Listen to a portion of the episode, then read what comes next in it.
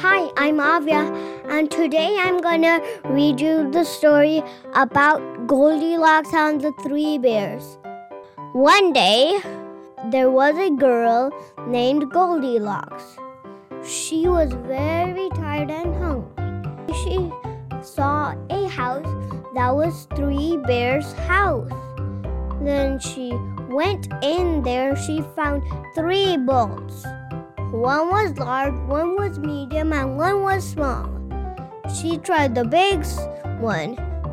That one was too hot. She tried the me- medium one. That was too cold. She tried the smallest one. That was just right. She ate the whole thing. Then, when she went into the family room, she saw three chairs. One was large, one was medium, one was small. And that time she sat on the large chair. But that she was trying to climb on it, but she can't. Then when she tried the small one, I mean the medium one, then that was too much soft.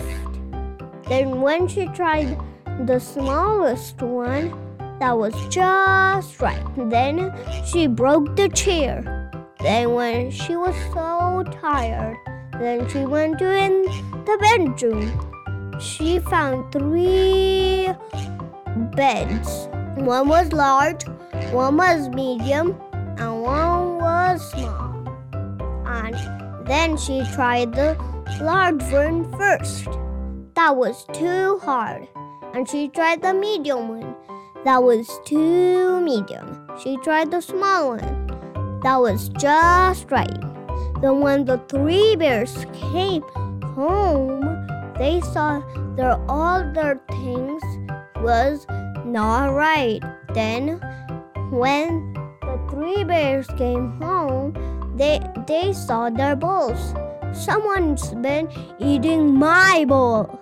Someone's been eating my porridge said the Papa Bear. Someone's been eating my porridge, said Mama Bear.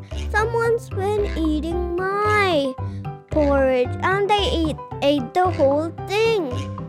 And then in the family room, someone's been sitting on my chair, grumbled Daddy Bear. Someone's been sleeping in my chair, said Mama Bear. Someone's been sleeping in my chair and then they broke it.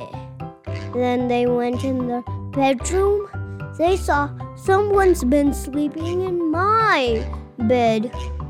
Someone's been sleeping in my bed.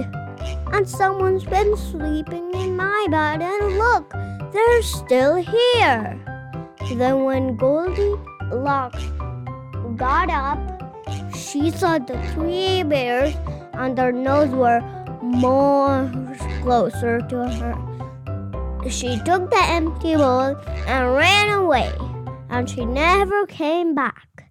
The end.